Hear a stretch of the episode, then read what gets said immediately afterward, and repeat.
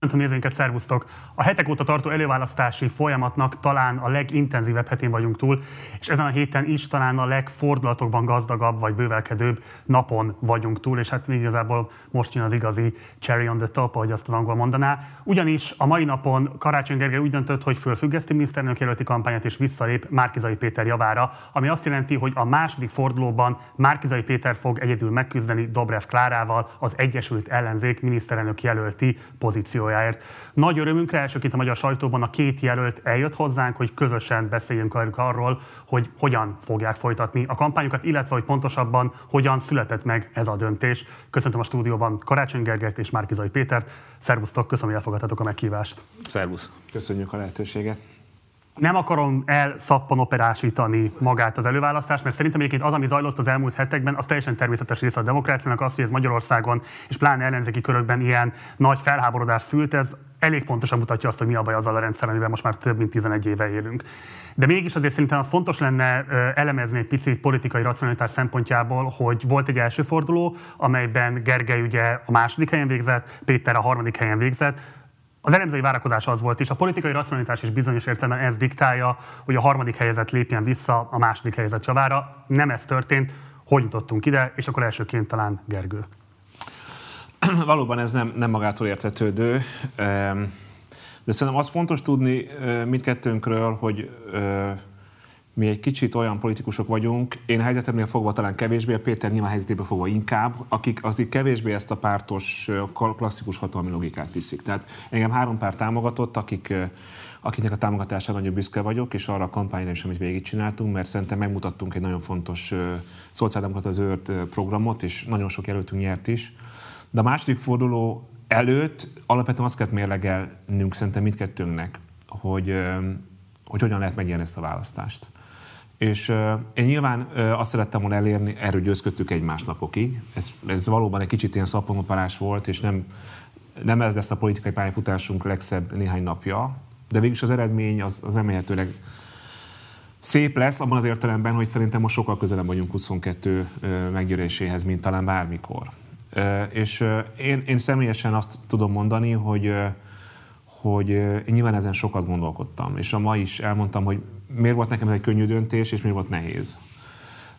De a bármennyire is könnyű, vagy bármennyire is nehéz volt, összességében engem tényleg nem érdekel nagyon más, mint az, hogy Magyarország 22-ben változást tegyen. Nyilván én azt gondolom, hogy az a politika, amit én képviselek, az, az, az egy következő kormányzás szempontjából hasznosabb lenne. Ha nem így lenne, akkor nem indultam volna el. De annak is van igazsága, és tulajdonképpen én ezeket az érveket nagyon fontosnak és érvényesnek gondolom, hogy, hogy itt és most Magyarországon mi az a politikai ajánlat, vagy ki az a személy, aki legjobban meg tudja ezt a sokszínű ajánlatot úgy mutatni, hogy ez nagyon sok bizonytalan szabadó számára értékes legyen. És, itt, és azt gondolom, hogy Péter az. Értem ez a kérdés, és aztán Péternek adom meg a szót. Azt láttad be, hogy Péter nem fog visszalépni a javadra, vagy azt láttad be, hogy megváltozott a hangulat, és inkább úgy lehet látni, mint hogyha Péternek kedveznének az ellenzéki dinamikák? A kettő összefügg egymással. Tehát a Péter nem azért nem lépett vissza, mert egy, egy hatalomies ember, aki mindenképpen ott akar lenni a szavazólapon, hanem azért, mert egy olyan, egy olyan helyzet alakult ki, és nagyon nehéz ezeket a, ezeket a jeleket így, így, így, így fölfogni, megérteni, és ebből, ebből meg, megérteni azt, hogy merre van az előre. Ehhez kell, sajnos kell idő, tehát hogy ez nekem is ezen kell gondolkodnom. De azt gondolom, hogy, hogy a, a Péter makadsága az nem egy, az, az, az nem egy, egy személyes ügy, hanem, hanem ő úgy érezte, hogy egy olyan flóban van, e, ugye kiszivárgott egy belső, belső levelezés a párbeszéd belső Facebook csoportján. Én úgy írtam le tegnap ezt, hogy, hogy kiütött az, az üvegplafont, ami a fölötte van. Mert minden civil politikus fölött van egy ilyen plafon, úgy éreztem. De most talán a Péter az az, aki, aki ezt, ezt kiütötte, és, és azt érzem, hogy felé gravitálnak nagyon sokan. Ez nekem, megmondom őszintén, bizonyos szempontból e, szomorúságot tölt el, mert, mert, én, mert én egy, én egy, én egy bal, baloldali programot képviselek. De úgy tűnik, hogy Magyarországon most nem ennek van társadalmi többsége. És én, mivel tudom azt, hogy a Péternek miniszterelnökként egy hatpárti programot kell végrehajtania, és ebben a programban nagyon sok minden benne van, amit én is hiszek, ezért végső soron a közöttünk, közöttünk lévő világnézeti különbség nem azt mondom, hogy lényegtelené válik, de hogy igazából valahogy úgy éreztem, hogy, hogy eljött az a pillanat, amikor nekem újra kell gondolnom, hogy, hogy mivel tudok a legtöbbet segíteni. És, és én azt gondolom, hogy, hogy, hogy ma Márkizai Péter az az ellenzéki politikus, akinek a legtöbb esélye van arra, hogy egy olyan társadalmi többséget fölépítsen, amiben nem csak azok a szavazók vannak benne, akik ma már ellenzéki szavazók, mert ez sajnos nem elég, hanem azok a bizonytalanok is, akik szerintem nyugodtabb szívvel szavaznak valakire, aki kulturális értelemben közelebb van a Fideszhez, mint mondjuk én. De azt nagyon fontosnak érzem elmondani, és nem, nem, nem, nem, nem, nem hogy is mondjam, tehát tehát szerintem nagyon sokan vannak, akik egy, akikhez kultúrás értelemben Péter közelebb van, de ezek az emberek is biztonságra vágynak, méghozzá szociális biztonságra. Ezért azt gondolom, hogy az a, az a, az a hatpárti program és az, az, az én minisztériumi programom is, amiben vannak fontos szociális üzenetek, ezeket a Péternek tudnia kell képviselni, és én tudom, hogy hiszen mi erről beszélgettünk sokat, hogy, hogy ezeket ő fogja tudni majd képviselni, de összességében azt gondolom, hogy ez nem, amikor az ember a saját személyre kapcsolatos hoz meg egy döntést, nagyon fontos látni, hogy ebben mi az ő, ami az ő személyre vonatkozik, és mi az, ami a közös ügy. És amikor elindultam miniszterelnök jelöltként, az sem egy személyes döntés volt. Valójában Hát ugye én úgy indítottam a kampányomat, hogy elmondtam előtte, hogy a hátam közepére kívánom a miniszterelnökséget, amihez nem egy... Nem először. Mondjam, nem először, igen. És talán az is része a dolognak, és akkor most hagyja zárjam le ezt a részét, a személyes részét. Szerintem a Péter ezt jobban akarta, mint én. Sokkal jobban akarta. Ezt látszott a vitákon, látszott a kampányban. És ez... Bocs, de ha már bedobtad, akkor hadd kérdezzem meg, akartad te ezt egyáltalán? Nyilván akartam, nem erről van szó, csak hogy, hogy, hogy, hogy szerintem nem akartam eléggé ahhoz, hogy, hogy, hogy, hogy 22-on az ellenzéket győzelemre tudjam vinni. Nagyon szeretem a hazámat, tudom, ezek ilyen rossz frázisok, de most, most egy ilyen őszinte beszélgetésben vagyunk. Most az ember elrakott egy csomó terhet. Én, én iszatosan nagyon szeretném a Magyarországon változást lenni, és nagyon örültem volna annak, hogyha egy olyan politikával lehet ezt elérni, ha annak van társadalmi többsége, hogy nyíltan baloldali politikával változást lehet elérni. Szerintem ma Magyarország nem ilyen hely. És ezért én szomorú vagyok. És van bennem szomorúság, amikor most visszaléptem. De van bennem egy, egy, egy másik érzés is, hogy egy olyan ember javára léptem vissza, akit egyrészt egy becsületesebben gondolok, ez szerintem iszonyatosan fontos. A másik pedig az, hogy aki látom hogy megvan benne az az erő, ami talán bennem nem volt száz százalékon. És, és itt nem is száz százalék kell, talán 110 is. Péter. Hát én rögtön szeretném elmondani, először Gergely szavaira reflektálva, hogy én mennyire nagyra becsülöm őt azért, amit döntést meghozott, és megerősíteni azt, hogy sem az ő részéről, sem az én részemről ez nem személyes ambíciókról szólt. Én is olvastam egy elemzést ma, egyébként az egész magyar sajtóból ezt az egy cikket olvastam el ma, ahol én egy ilyen zseniális hatalomtechnikusként vagyok leírva, jó csőbe húzta a Karácsony Gergelyt. Az igazság az, hogy most gyalog mentünk a Városházára a Kossuth térre együtt, ez egy 15 perces séta, és közben megbeszéltük, hogy ki mikor döntötte el. Én az zuhany alatt, én nem tudom, hogy hol másnap délelőtt, hogy ezek rágtuk egymást, de nem arról van szó, hogy én nem akartam volna visszalépni a Gergő javára, hanem hogy mindaz az információ, amit mi megosztottunk egymással, az hogyan vezetett oda ahhoz a döntéshez, amelyet külön-külön, de egy irányba meghoztunk. Hozzunk egy címlapot ennek a beszélgetésnek, és akkor ezzel egy kicsit ezt a politikai plegyka részét le is zárhatjuk. Az igaz, amit kiszivárogtak a vitáitokról, hogy itt ordibálásig menően téptétek egymás agyát? Én Gergővel sose ordibáltam, ő velem sose ordibált. Jó, tehát akkor ez nem igaz. Nem. Hát, ez, ez, Volt ordibálás, de nem köztünk. Igen, igen, igen a kollégáink egy kicsit... kicsit... a stábnak, ha jól értem. Ez a stábnak volt, így van. Igen, de, de szenvedélyes érvelések voltak, ez kicsit, de, de nagyon ezek mindig baráti beszélgetések voltak őszintén, tehát nem, nem ment túl azon a határon, ami, ami szenvedélyes baráti beszélgetésben elfogadható. Egy gyors kérdés még. Miért nem volt megállapodás köztetek már az első forduló előtt? Tehát, hogy nagyon sokan várták azt, hogy úgy fordultok rá igazából az eredményváróra, hogy már megvan a megállapodás, és igazából aznap este ez nyilvánvalóvá is válik a széles közönség számára. Ehhez képest meglepően alakultak az események. Miért nem volt köztetek már egy ilyen megállapodás jóval korábban, Péter? Az én tudomásom szerint első forduló előtt megállapodás csak a DK és a Jobbik között volt. Én nem is tartom egészen egészségesnek azt, tehát az eredmények előtt megállapodni szerintem ez, ez eleve vagy vesztes stratégia, vagy valamiféle opportunizmus, hiszen normál esetben jelölt, aki elindul, az mégiscsak a győzelemre törekszik. Beszélgetések voltak előttünk, vagy a választás előtt talán nem is tudom, a, a Gödölőn, a MÖSZ konferenciáján mindeketen részt vettünk. Ugye szerintem ez fontos, hogy a mi közös platformunk nagyon nagy szerepe van abban, hogy mi önkormányzati politikusok vagyunk, mert azért ez egy kicsit más tudatállapotot hoz a, hoz a politikában, és szerintem józanabbat és előrevívőbbet. És akkor beszélgettünk erről.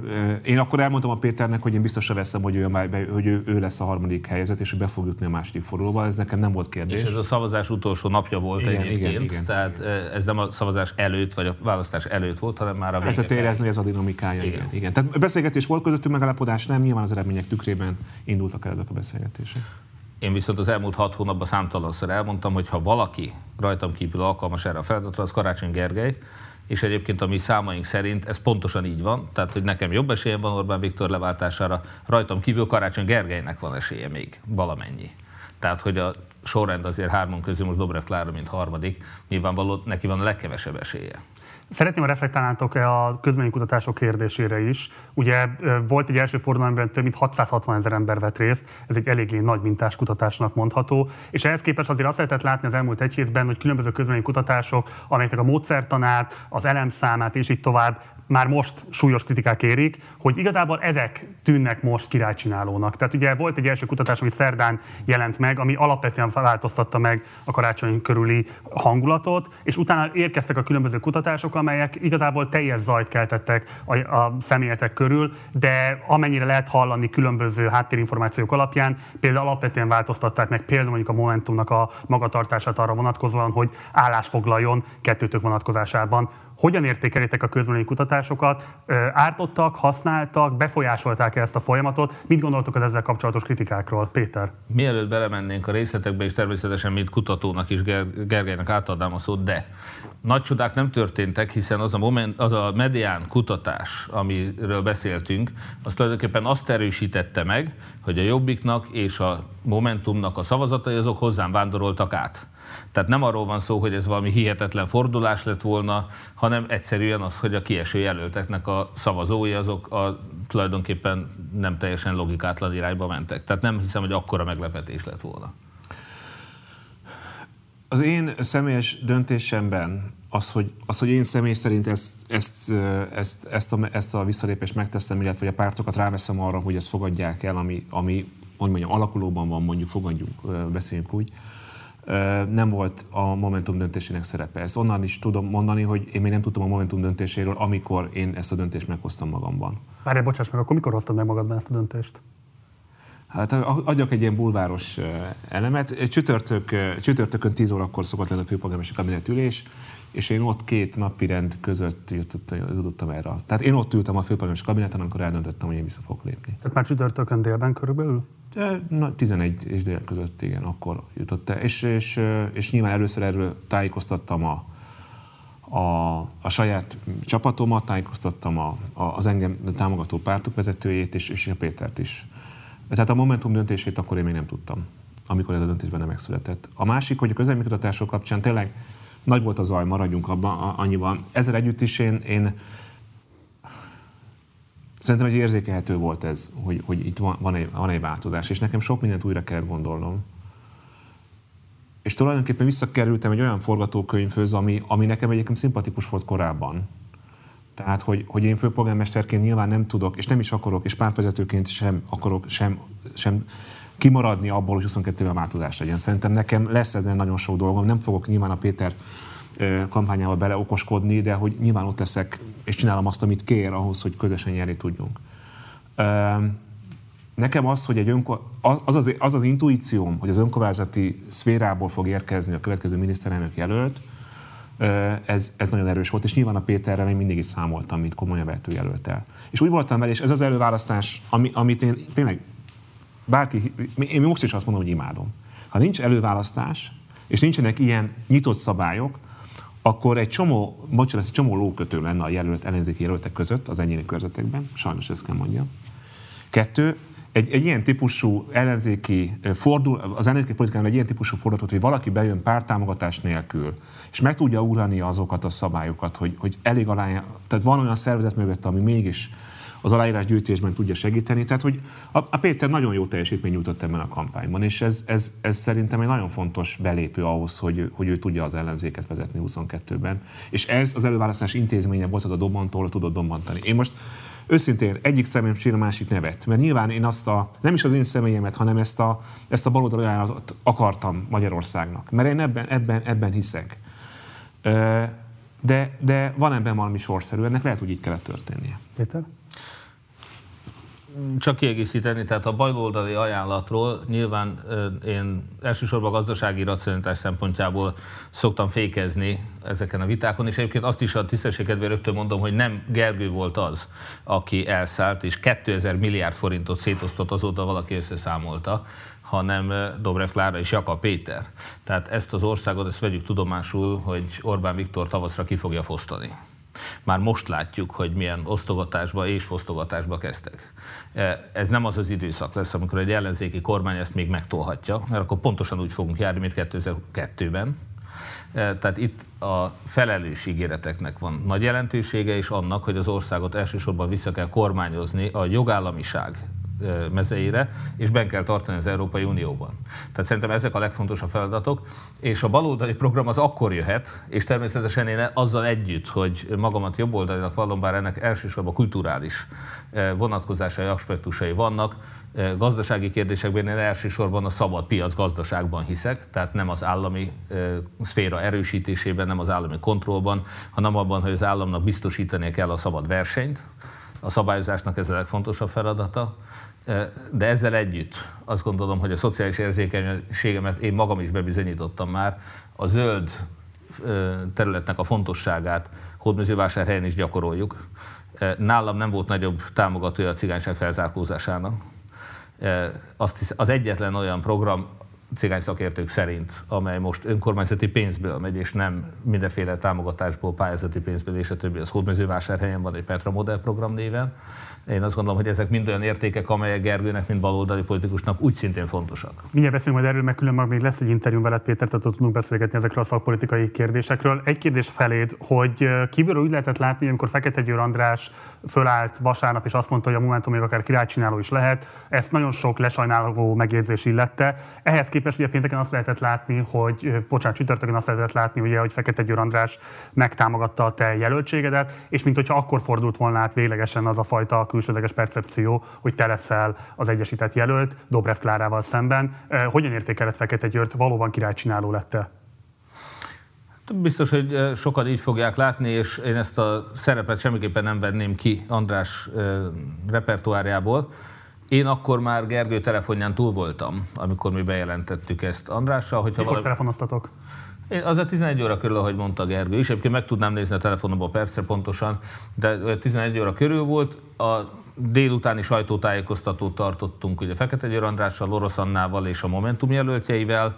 Nyilván ezt, ezt a sajtótájékoztatót ezt előző este és aznap reggel készítettük elő, de sor, így ebben a sorrendben jöttek a dolgok. Azt, hogy én nem lépek vissza, azt pedig egyébként egy előző éjszaka döntöttem el véglegesen, mondom én nekem. Tehát néhány óra különbség, vagy fél nap különbséggel döntöttünk ebben külön-külön, de ugyanabban az irányban. Én azt szeretném ezzel mondani, hogy természetesen a Momentumnak nagy jelentősége van, és nagyon fontos az a győzelem mindannyiunk számára, tehát itt nem egy pártügyről van szó, eh, ahol szimbolikus helyeken Momentum által támogatott jelöltek győztek. Ez az ellenzék megtisztításának egy nagyon jelentős lépése volt, és nagyon örülünk neki. Eh, és ettől függetlenül hoztuk meg azt a döntést még egyszer külön-külön, ami miatt most éppen itt vagyunk. Azt tudjuk, hogy az MSZP és az NLP nem fogja támogatni az indulásodat. Mit lehet mondani a párbeszédnek a pozíciójáról ebben a kérdésben? Én éppen most egy, egy, egy online fórumon voltam, pártokokkal beszélgetünk. Van egy gyászmunka, amit el kell végezni, de szerintem ezen hamarosan túl leszünk. Én azt gondolom, hogy a Péter kampányát mi minden erőnket támogatni fogjuk, és tehát számolhat arra, hogy a párbeszéd meg fogja, tehát jelöltként fog rá tekinteni? Én azt gondolom, hogy praktikusan igen, tehát, ne, tehát a kampányban részt fogunk venni, de igazából az előválasztásnak van egy nagyon szerintem, szerintem pozitív, de mindesetre nem magától értetődő aspektusa, hogy talán a DK szavazóit leszámítva, akik egy nagyon erős identitással és szervezeti beágyazottsággal rendelkező közösség, de azért a, a, a többi ellenzéki párt szavazója azok nagyjából össze-vissza szavaztak. Tehát különben nem lehetett volna az, hogy, hogy, hogy mennyi megosztott szavazat volt. Voltak olyan jelöltek, akik mondjuk akár párbeszédes jelöltek, akik óriási győzelmet arattak olyan választókeretekben, ahol egyébként én nem, nem kaptam a többséget, nem tudom, mert számos ilyen között volt. Egy szó mint száz. Egy szervezet, tehát egy, egy, van egy olyan típusú magányossága a vezető politikusoknak, ami, ami, ami sajnos, vagy nem sajnos része a munkájuknak, amikor, amikor belül valamilyen döntése jutnak. De egy szervezet ez sokkal érthető módon, hiszen ezek demokratikus pártok sokkal nehezebben reagálnak ilyen kihívásokra. Tehát kell egy kis idő, hogy ez leülepedjen. Most vagy ez a gyászmunka van, én úgy érzem, hogy minden nap egy kicsit közelebb vagyunk, vagy minden percben egy kicsit közelebb vagyunk ahhoz, hogy ebből a dermedtségből ezek a pártok följöjjenek. Én biztosan végig fogom kampányolni a Péter mellett az elkövetkező napokat. Mi lesz most a baloldali szavazókkal, pontosabban mi lesz azokkal a szociáldemokrata szavazókkal, akik nagy reményeket tápláltak a te miniszterelnök jelölt indulásodhoz? Mit mondanál nekik, akik most csalódottak a döntésedet figyelve? Egyrészt, hogy ez a csalódottság jogos. Én arra kérem őket, hogy, hogy azt mérlegeljék, hogy hogyha bíztak bennem eddig, akkor, akkor higgyék el, hogy tehát ezt a bizalmat próbálják tovább, tovább vinni abban, hogy ez a döntés ennek a programnak a megvalósítását jelenti. Bizonyos szempontból a képet nagyon egyszerű. Doblev Káraval szerintem nem, nem lehet, hogy, lehet, hogy csalódok, és hogyha ő lesz az ellenzéki jelölt, akkor, akkor, akkor tud valamit, ami, ami, ami, ami, amit lehet, hogy mi nem, nem, nem érzékelünk még. És akkor nyilván őt fogjuk támogatni. De amit én ma a politikáról tudok, az mind arról szól, hogy a Fidesznek elementáris érdeke visszatolni a magyar politikai vitáit a 20 éves Orbán-Gyurcsány versengés arra a hideg polgárháborúban, amiben élünk és hogy az ellenzék beleszorul ebbe a vitába, akkor nem fog tudni társadalmi többséget szerezni. Ha ki tud ebből jönni, és tud a jövő Magyarországáról beszélni, akkor el tud érni olyan, olyan választókat, akik, akik nem tartoznak az ellenzék ö, ö, mai támogatói közé, és ők fogják ezt a választást eldönteni. Ezért azt gondolom, hogy ebből a programból akkor fog megvalósulni bármi, hogyha, hogyha olyan vezető lesz az ellenzéknek, aki képes Orbán Viktort legyőzni, és ez most Márki Zaj Péter. És azt is tudniuk kell, hogy, hogy neki nagyon nehéz dolga lesz, bizonyos meg egy nagyon könnyű dolga is, mert van egy hatpárti program, ezek a pártok ebben többé-kevésbé egyetértettek. Ez a program tőlem egy picit jobbra áll. Tehát én, ha, ha rajtam múlt volna, akkor, akkor, akkor ebben több újjálosztási ö, változás van, ö, más típus adórendszer, más társadalompolitika, de, de azért ez, ez, ez fényévekkel jobb társadalmat ígér. Egy szociáldemokrata értékendő szamazónak is, mint amit a mai kormány nyújt, és ezennek a programnak a megvalósulásának az esélyét Péter hordozza, akivel közöttünk vannak viták, csak igazából azt kell látni, hogy ha mi mondjuk Németországban politizálnánk, akkor lehet, hogy mi nem lennénk egy koalícióban. Nem tudom. Lehet, hogy nem tudom, a Péter. Én, én biztos, hogy Németországban is zöld szavazó lennék, valószínűleg a Péter CDU. Nem tudom. De valószínűleg Valószínű. Csak hogy jussunk már odáig, hogy a vitáink azok, azok erről szólnak. Arról szólnak, hogy, hogy nem tudom, a, mi az ideális adókulcs a társasági adóban. Egyébként egy, egy, egy jó országban a viták erről szólnak, akár szenvedélyes viták is szólnak el. És közöttünk volt egyébként a, az ATV, én, én annyira vágynám azt, hogy erről szóljon a magyar politika, de a magyar politika nem erről szól. Arról szól, hogy van egy végtelenül kirekesztő, Európa ellenes, korrupt és gonosz rendszer, és ennek a rendszernek a lebontásához nekünk egy nagyon-nagyon széles társadalmi többséget kell létrehozni, amiben a szociáldemokrata zöld szavazóknak ott kell lenniük, de van egy csomó más típusú szavazó, és leginkább egyébként olyan szavazók, akik nem ilyen kategóriákban gondolkodnak. Egyszerűen unják, ami itt van. Egyébként nem csak 12 éve, itt van évtizedek óta, csalódottak mindenkiben, iszatosan nehezen fognak megmozdulni, akkor fognak megmozdulni, ha valami nagyon újat tudunk hozni. És az, hogy egy kisváros polgármestere pártámogatás nélkül feltöri a magyar politika betonját és megérkezik, és azt szerintem az egy olyan típusú újdonság, amit, amit nekünk be kell húznunk ebbe a vitorlába, ami, ami elvisz minket a kormányváltásig. Én ezt tudom ezeknek mondani. Ha Péter mennyire választást, akkor ebből a programból meg fog valósulni 80 százalék, ha meg nem önnyeri meg, akkor meg nulla. És, és lehet, hogy a 100 százalékot szeretnénk, de a 80 százalék sokkal közelebb van a 100-hoz, mint a nulla. Hogy fog kinézni a következő egy hét? Mennyiben lesz ez egy közös kampány a második forduló alatt? Hogyan kell elképzelnünk a ti közös mozgásotokat? Mit tudtok erről most elmondani, Péter? Hát Gergő nagyon korrektül, nagyvonalúan az idejét, energiáját felajánlotta ehhez a kampányhoz, sőt, nyilvánvaló, hogy minden eszközt, ami az ő rendelkezésére áll. Ezt szeretnénk természetesen minél nagyobb mértékben igénybe venni. az én javaslatom az, és aztán a kampánystáb, amikor összefésül ezt a kampányprogramot, akkor fogja ezt meglátni, ketten külön nagyobb területet tudunk lejárni, de naponta, két naponta legalább egy közös rendezvényünk lesz. Tehát mi azt szeretnénk ezzel mutatni, hogy valójában jobb és baloldal összefogásával szeretnénk ezt a győzelmet elhozni. Semmiképpen nem. Nincs ok arra, hogy egy baloldali szavazó csalódott legyen. Ahogy Gergő mondta, most az összefogás hozza el annak a közös programnak a megvalósítását, amelynek egyébként jelentős része baloldali. Tehát a baloldali programot is csak akkor tudjuk megvalósítani, ha nem Orbán kormány lesz, hanem Márkizai kormány. Én ebben a kampányban egyébként Karácsony Gergely mellett nagyon számítok Botka Lászlóra is, aki szintén felajánlotta a segítségét, és aki ma már egy e, nyilvános bejegyzésben kiállt emellett, és természetesen mind a ketten nagyon jóban vagyunk sok ellenzéki polgármesterrel, akiknek jelentős része baloldali ember, többsége azt gondolom baloldali ember, és ő rájuk is nagyon számítunk ebben a küzdelemben. Én nem adtam föl azt, hogy a szocialista párt amikor ők is elvégzik ezt a gyászmunkát, vagy akár az LMP, akkor ők is emögé a program mögé állnak, hiszen semmiféle, még zöld program sem lesz Magyarországon, ha Orbán Viktor marad. Gergő egy héttel ezelőtt ebben a stúdióban úgy nyilatkozott, hogy az ő kormányában te bármi lehetnél, miniszterelnök helyettes és így tovább. Te számítasz-e bármilyen formában Gergő az esetleges kormányodban? Beszéltetek-e már arról, hogy milyen formában venne részt, ha te nyernéd meg végül először az előválasztást, és aztán pedig a rendes választást is? Ennek a hétnek az egyik ilyen sok vitát kavaró, vagy sok különböző érzést fölkavaró része az volt, amikor mi a közös indulást hétfőn még úgy képzeltük el, hogy ez egy közös tiket lenne, ha úgy tetszik, mindegy, hogy ki van elő hátul, mi egymásnak garanciákat, személyi garanciákat adva együtt szerettünk volna lenni a választó lap, a szavazó lapon. Ezt a hat pártból négy elfogadta, de a DK, illetve hozzá csapódott jobbik megakadályozta. Innentől kezdve természetesen nem osztogatásról és nem szereposztásról szólt ez az együttműködés. Az értékeink közösek, együtt fogunk küzdeni ezért a programért, de itt nem semmilyen írásos megállapodás nincs, semmilyen mutyi nincs, bárki bármit gondoljon is.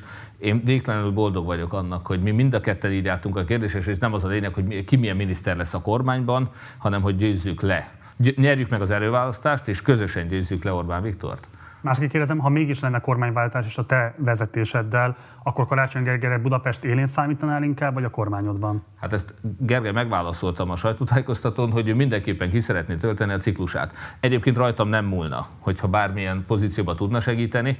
Én pont a mi régi együttműködésünk, én most őszintén szóval, hogy mi mikor találkoztunk először, de 2018-ban valamikor. Igen. Tehát a mi együttműködésünk, én is adtam támogató videót Gergő kampányához már a 2019-es választásban is. Először az előválasztásról is szerintem Gergővel beszélgettünk, még mikor előválasztás sem merült föl 2020 januárjában egyszer feljöttem, és együtt találkoztunk, beszélgettünk, ahol Gergő vetette fel nekem azt, hogy ha én el akarok ebben indulni, akkor szerezzem meg a Momentum és a Jobbik támogatását, és akkor lesz esélyem ehhez, és ez egy jó ötletnek tűnt, és dolgoztam is rajta egy évig. Tehát én azt gondolom, hogy a mi együttműködésünkben én mindig értékeltem azt a tudást, tapasztalatot, kapcsolatrendszert, ami a Gergő mögött volt, és én nagyon számítok arra, hogy független attól, hogy ő esetleg főpolgármesterként fogja folytatni, ezt a segítséget, ezt nagyon hálásan megköszönöm neki. Úgymond fogalmazta, hogy dolgozta egy évig azon, hogy megkapta a támogatását a Jobbiknak, illetve Momentumnak. Ebből az következik, hogy akkor korábban a Momentum, aki most egyébként beállt mögéd, nem kívánt volna téged miniszterelnök jelöltjének? Nem, hát ők gondolkoztak ezen, sőt úgy tudom, hogy, hogy majdnem ugyanannyian támogatták ezt a verziót, mint Fekete Győr András indulását a Momentumban, vagy akár a Momentum vezetőségében. De utána úgy döntöttek, hogy az ő jelöltjeiket talán jobban támogatja az, ha egy saját pártjelöltjük van. A Jobbik is hasonló gondolatok részben, hasonló gondolatok miatt, meg plusz más taktikai megfontolások miatt végül úgy döntött. Ugye egy évvel ezelőtt még Jakab Péter azt mondta, hogy a Jobbiknak nem lesz önálló saját miniszterelnök jelöltje erre a választásra, hanem egy vidéki független polgármestert fognak támogatni. Hát ez csak nyilván nyílt titok, hogy eh, mi akkor még úgy terveztük, hogy akár a jobbik be is fog állni ebbe. Aztán megváltozott, ez decemberben volt egy eh, tárgyalás, ahol én már ezt is Jakab Péter is elmondta, a sztorit én is elmondtam már, eh, ahol ugye ő úgy emlékszik, hogy ott döntötték el, én úgy emlékszem, hogy ott már velem közölték a döntést, de ez lényegtelen ahhoz képest, hogy eh, december elején volt ez a megbeszélés, a Momentummal is ekkor volt december elején egy megbeszélésünk, onnantól látszott azt, hogy én egyedül fogom ezt, legalábbis egyedül indulok el, de még egyszer hangsúlyozom, hogy annak nagyon örülök, hogy Karácsony Gergely és a Momentum már itt vannak, és várom a pártokat, a párbeszédet, de remélem, hogy hamarosan az MSZP-t és a, az LMP-t is ebbe a csapatba. Gergő, sajtóhírekből lehet tudni azt, hogy Gály Zoltán, aki a kampányfőnököd volt, illetve a Városházán is dolgozik veled, lemondott a pozícióról. Ez pontosan mit jelent, illetve fogjátok-e folytatni az együttműködést a Városházán? Hát ez, ez egy nagyon vicces hír tekintet arra, hogy nekem nincs kampányom, tehát nem, nem tud szerintem miről lemondani. Gály Zoltán nekem nagyon kiváló kollégám, és természetesen én dolgozom vele a, a, a Városházán nagyon fontos része az én csapatomnak, az egyik leg, legfontosabb ember, akivel szoktam hogy dolgozni, tehát természetesen mi folytatjuk tovább a, a, a dolgunkat. A kampányomat már befejeztem, tehát ma nekem nincs kampányfőnököm, tehát ez egy nagyon furcsa kacsa hír. De kicsit még a, Várj, bocsánat, meg ide egy egyértelmű kérdést engedj még meg, mert hogy azért a környezetedben lévő emberekkel beszélgetve nagyon sokan azt mondják, hogy a te kampányodnak a félremenetele, esetleges félremenetele az elsőseg, elsődlegesen Gály Zoltánnak köszönhető. Mit gondolsz erről a kritikáról? Én ezzel egyáltalán nem értek egyet. ki kell elemezni ezt a, ezt a dolgot, de én valójában oda vezetem, tehát a, a, oda vezetem vissza ezt a dolgot, hogy egy százszázalékig elszállt jelölt nélkül nem lehet jó kampányt csinálni. És én, én, én ebben a kampányban mindig akkor voltam azonos, amikor arról beszéltem, hogy mi az én vízióm. És amikor arról kellett volna beszélnem, hogy miért vagyok én Orbán Viktor legjobb kihívója, akkor nem volt bennem az az erő, ami, ami ehhez kellett. És ezt én se tudtam. És ezért jó az előválasztás tényleg, mert, mert megméretnek a jelöltek. Én, én büszke vagyok erre a kampányra, bárki bármit mond. Elsősorban nem azért, mert nem az eredményre, bár egyébként az nem volt messze az én várakozásaimtól, mert bárki bármit mond. Én nem gondoltam azt, hogy innen be fogok sétálni. Tehát erősebb párszervezetekkel kellett megküzdeni. De arra büszke vagyok, hogy az a szövetség, ami engem támogatott, az ott nagyon, nagyon jó jelöltek, nagyon nehéz körülmények között nyertek. Tehát azért egy, egy, egy, egy jelölt, akivel szemben összeáll a, a, a Jobbik és a DK két legerősebb párt is, úgy tud nyerni, az, az azt jelenti, hogy, hogy ő ott helyben beágyazott és érvényes és, és, és, és, és, és, és, és méltó a bizalomra, és ezt a bizalmat meg is szerezték. Tehát én büszke vagyok arra, hogy az első fordulóban nagyon sok jelölt az én szövetségem régen bekerült a, a, a, a, a jelölti csapatba, és csak az én szerepemről még. Tehát én főpolgármester vagyok, és maradok is. De pártelnök is szeretnék maradni, sőt azt szeretném, hogyha ez a szociáldemokrata zöld szövetség, ami mögöttem állt, ezekkel a pártokkal, amelyekben rengeteg érték van, és persze rengeteg szervezeti probléma, amiket, amikről rá kell majd fordulnunk az elkövetkező időszakban, de én azt ambicionálom, hogy ezt a szövetséget szeretném egyben tartani, és ehhez most már nincsen miniszterelnök jelölti sapkám, de talán van annyi, annyi hogy is mondjam, érvényes mondani valóm, hogy ezeket a pártokat én szeretném tovább erősíteni, és ezen keresztül a Péter kampányát és az ellenzék közös kampányát, és aztán a következő kormányzásban. Ebben az értelemben én, én szeretnék támogatólag ott maradni. Tehát ha jól értem, hogy MSZP párbeszéd, LMP fúzió összehozatlanán fogsz dolgozni a következő időszakban? Most én nem, nem párfúzióról beszélek, hanem, hanem, hanem, hanem szeretném, hogyha ez nem, nem, nem széledne szét ez a csapat, uh-huh. és hogy 22, 22 előtt nem látom aktualitását ezeknek a szervezeti kérdéseknek. Így kell nekünk futnunk, hiszen ezek a pártok, az a hat pártból ez a három, bizonyos szempontból egyik pillére az együttműködésnek, és ezen nem, nem szeretnék változtatni, de hogy, hogy ezeknek a pártoknak kell, hogy legyük közösen közösen dolguk egymással, abban továbbra is hiszek, és egyébként az előválasztást nagyon jót tett ezek a pártoknak, azt gondolom. És akkor egy záró kérdés Gergőhöz, és akit utána elengedünk majd, de a beszélgetést folytatjuk már Kizai Péterrel. Igazából két választ szeretnék hallani tőled. Az egyik az az, hogy mi az a minimum elvárás, amit megfogalmaztál Péter felé, mi az a politikai követelés, amit elvársz tőle, hogy képviseljen olyan miniszterelnök jelöltként, akit most támogatsz az indulásban. Ez az egyik. A másik pedig, hogy hogy fogsz részt venni ebben a kampányban, és hogyan fogod meggyőzni azokat a baloldali szavazókat, akik lehet, hogy most inkább Dobrev Klára felé fognak gravitálni, mert nem feltétlenül értenek egyet a Péter karakterével, politikai állításával és így tovább. Hogyan fogsz tudni hatni rájuk? Igen. Az egyik dolog, amit én kértem Pétertől, hogy nekem volt egy ilyen jóvátételi programom, ami a koronavírus járvány kezeléséről szól, amit ráadásul egyébként nagyon nagy mértékben lehetne az Európai Uniós forrásokból finanszírozni, tehát a helyreállítási alapból. Ebben csupa olyan dolog van, ami szerintem indokolható, többek között az önkormányzatoknak a konszolidálása és ez, ez nem Budapestről szól, minden magyar önkormányzatról. Ezt, ezt én kértem Pétertől, hogy, hogy ezt alaposan nézzük meg, és ezt, ezt, ezt képviselje. A hatpárti program pedig szerintem minden, mindenkit köt, és ez, ez számomra egy, egy biztosíték arra, hogy, hogy ez menni fog. És, és miért, miért gondolom azt, hogy baloldali ö, érzelmi szavazóknak Márkizai Péterre kell szavazni? Nagyon egyszerű. Ha Péter megnyeri az előválasztást, jó esély meg tudja nyerni 22-t is. És minden, amiben hiszünk, meg tud valósulni. Dobrev Kár vezetésével én ezt nem látom most politikailag reálisnak, hogy, hogy változást tudunk elérni. És azt gondolom, hogy egy, egy tisztes vereség baloldali alapon, az nekem nem ér annyit, mint egy érdemes, érdemi győzelem egy szélesebb összefogás keretében.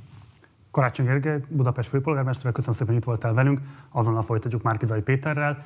Most elbúcsúztattuk a főpolgármestert, aki most elmegy és folytatja a interjú körútját. Mi pedig azonnal folytatjuk Márkizai Péter, hiszen rengeteg kérdés van azoknak a nézőinek, akik esetleg most csatlakoztak volna csak be. Mondanám, hogy a mai napon Karácsony Gergely visszalépett Márkizai Péter javára, és bejelentette azt, hogy őt fogja támogatni a második fordulóban. Így az előválasztás, az ellenzéki előválasztás második fordulójában alapvetően Márkizai Péterre és Dobrev Klárára szűkült a választható jelölteknek a listája. Most arról fogunk beszélgetni Márkizai Péterről, hogy pontosan hogyan képzeli el az egyesítését az ellenzéknek, milyen politikát fog majd képviselni, és egyáltalán hogyan látja a megválaszthatóságának az esélyeit. Úgyhogy Péter, akkor folytassuk is. Rengeteg kérdéssel készültem. E, muszáj beszélnünk a visszalépésről még egy körben, mert van egy olyan aspektus, ami szerintem nagyon fontos. A te karaktered alapvetően a szavahihetőség, az egyenes gerinc és így tovább szavak köré épült, és valóban van egy olyan percepció, ami nagyon-nagyon fontos szerintem a téged támogatók számára, hogy téged egy ilyen anti-establishment jelöltnek látnak, aki kimondja azt, ami a szívén van, akinek az állításaival lehet menni és lehet bízni a szavában. Ezt valamelyest árnyalja az, amit egyébként sajtós körökben lehetett érzékelni, illetve politikusok is megerősítették nekem, olyanok is, akik adott esetben a szövetségeseid, hogy nagyon egyértelművé tetted a számukra azt, ígéretet tettél nekik arra vonatkozóan, hogy vissza fogsz lépni mindenképpen Karácsony Gergely javára. Nem ez történt meg. Hogyan nem csorbítja ez a te szavahihetőségedet? Hát azért az egy eszköz, hogy mi visszalépünk egymás javára. A cél Orbán Viktor leváltása. És természetesen most viccesen elütöttem a mai sajtótájékoztatón ezt a tényleg jogos, teljesen jogos kérdést, hogy most akkor én szavahihető vagyok, vagy nem. Hogy én azt mondtam, hogy ha Gergő nem, akkor én visz félre fogom rántani a kormányt, de hát Gergő félre rántotta a kormányt, még lehet, hogy én is félrerántottam volna. Nem volt ilyen tervem, bevallom, de technikailag, most így viccesen mondom. Oha, nem is volt ilyen terved? De, tehát még egyszer mondom, szerda estig a bizonyos a zuhany alatt döntöttem el, hogy eh, nem léphetek vissza. Nyilván óriási nyomás volt rajta mindkét irányból. Egészen hiszterikus eh, megkeresések érkeztek mindkét irányból. Ennek egy részét nyilván a Karácsony Gergely mellett... Csak mindkettő az a... Mi, mi, mi az a két Lépjek irány? vissza, ne lépjek vissza. Aha. Tehát akár itt az SMS-emet mutatnám a telefonon, eh, a, a, a ne lép vissza, te vagy a jobb, te tudod csak legyőzni Orbánt, nem ezért dolgoztunk, érted dolgoztunk, érted voltunk kinn és kampányoltunk, el fogod veszíteni a teljes szervezetet, az összes önkéntesed csalódik benned. Tehát volt egy, egy nagyon hiszterikus elutasítás, és hogyha emlékeznek, akkor még vasárnap délután, amikor a Fővám téren 6000 ember ott volt, ők még azt skandálták, hogy ne lép vissza. És a legnagyobb bánatukra, csalódásukra én elmondtam, hogy szerintem az a felelős magatartás, hogyha a közös győzelem érdekében Gergő nem teszi meg ezt, bár elmondtam, hogy szerintem neki kellene megtenni, az akkori dinamikából is, és a, a stratégiai megfontolásokból adódóan. De ha ő nem teszi meg, én vissza fogok lépni, és ezt kértem, hogy fogadják az emberek. Ha nem lett volna szándékon visszalépni, ilyen nyilvánvalóan nem mondtam volna, mert ez rendkívül megnehezítette két dolgot is. Nyilván az egyik ez a bizonyos szavai hihetőség kérdése, de a másik legalább ilyen fontos dolog, hogyha én eh, Gergőt akartam volna eh, zsarolni ebben a chicken game-ben, akkor nem mondom el előre, hogy én majd félre fogom rántani az utolsó pillanatban a kormányt. Én a saját táboromat, a támogatóimat szerettem volna hozzá szoktatni ahhoz a gondolathoz, hogy ha Gergő nem lép vissza, akkor nekem vissza kell lépni. Jól elkismertek, ki tudod jelenteni, hogy egyetlen támogatódnak sem hazudtál a visszalépítéseddel kapcsolatban? Nem hazudtam, mert mindig azt mondtam, amit abban a pillanatban gondoltam. Tehát nem vezettél meg senkit ezzel kapcsolatban, ez egy organikus hát, hogy én azt mondom valakinek, Gergőnek is azt mondtam, hogy nézd, hogyha te, szerintem neked kellene visszalépni, de ha nem fogsz visszalépni, én vissza fogok lépni. Tehát őnek is ezt mondtam. De azt a kommunikációt is tessék mindvégig figyelni, hogy egyrészt én ezt mindig, ugye a szövegkörnyezetben az van, hogy jó lelkiismeret. Az én lelkiismeretemben nem száradhat az, hogy az előválasztás győztese az a Dobrev Klára legyen, aki minden kiválóság ellenére a legkevésbé esélyes Orbán Viktor leváltására. Tehát én rajtam fog múlni, és nagyon ritkán van az ember életében egy akkora felelősség, egy olyan súly a vállamon, hogy az én döntésem az egész ország sorsát meghatározhatja. A legtöbb ember életében ez nem adódik meg, most én őket irigylem, mert ez a keretlen nehéz döntés volt. És ez nem lehet hiúsági kérdés. Tehát mindaddig, amíg úgy éreztem, hogy Dobrev Klára legyőzésére kettőnknek külön-külön nincs, egyikünk visszalépésével van esélye, és ha Karácsony Gergely nem lép vissza ebből adódóan, az a helyes döntés, addig én következetesen ebbe az irányba mentem. A dolog ott változott meg, amikor egyre több mutató, és most nem csak a közvéleménykutatások, hanem a közösségi médiaszámok, a tendenciák és nagyon sok minden más is. Nyilván, amit a Gergő is említett, a maga jelölti alkalmasság, hogy egy vitában mondjuk eh, Dobrev Klárával szemben melyikünknek milyen esélyei vannak, éppenséggel a jövő évi választásokon számomra nem volt kérdéses, Gergőnek is megvannak azok a számai, amikre most hivatkozott. Hogy a jövő évi választáson nekem sokkal jobb esélyem van Orbán Viktor ellen, hogy én biztos voltam benne, hogy ezeket a számokat is mindent elemezve, ha egyikünk se csinál hiúsági kérdést belőle, akkor valószínűleg a Gergőnek kell visszalépni. Mindaddig, amíg úgy láttam, hogy ha ez az jobb meggyőződésem ellenére, ha én erről nem tudom őt meggyőzni, akkor az én visszalépésemmel még elérhető a cél, addig azt mondtam, hogy akár vissza is lépek. Ez akkor fordult meg, amikor az én meggyőződésem az lett, hogy ha én visszalépek Karácsony Gergely javára, akkor nem fogjuk tudni legyőzni Dobrev Klárát. Dobrev Klár lesz a közös jelölt, és sajnos nagy valószínűséggel maradna Orbán Viktor. Onnantól kezdve már nem az én adat szavam volt az érdekes, hanem azt a határozott döntést kellett meghozni, hogy akarom-e én a szavam betartása, az, az adott akkori ígéretem, az akkori információm alapján megtett, előrevetített ígéretem, ez a fontosabb nekem, vagy pedig az, hogy legyőzzük Orbán Viktort. És abban is bíztam természetesen hétfőn, hosszasan tárgyaltunk, illetve egész héten végül is ez folyt közöttünk. E, hétfőn e, is abban maradtunk, és szerdán is ugye ez volt a megállapodásunk, hogy folyamatosan egyeztetünk, győzködjük egymást, és közös döntést fogunk hozni. És hogy ketten együtt fogunk tudni menni. És végül egyébként az látszott a számokból, hogy még akkor is jobb esélyem van nekem legyőzni Dobrev Klárát, hogyha Karácsony Gergely nem lép vissza hiszen azok a számok, amiket akár a medián hozott ki, ez a 37 Dobrev, 33 én, 24 Gergely, ezek a számok mégiscsak azt mutatták, hogy nekem azt a 4%-ot éppenséggel akár Gergőtől elhozni, vagy a bizonytalanoktól elhozni nagyobb esélyünk van, mint az én engem támogatókat maradéktalanul beállítva Gergő mögé, és aztán még egy nehezebb országgyűlési választáson is ővele neki menni ennek a kísérletnek. Tehát én azt gondolom, hogy ezekre a számokra alapozva Gergő is meg tudta ezt hozni, ezt a döntést. Az látszik, hogy az ő döntés egy nagyon nehéz döntés volt, hiszen ő nem csak saját magáért, az önmagában egy nagy teher természetesen, hanem a mögötte álló szervezetekért is felel.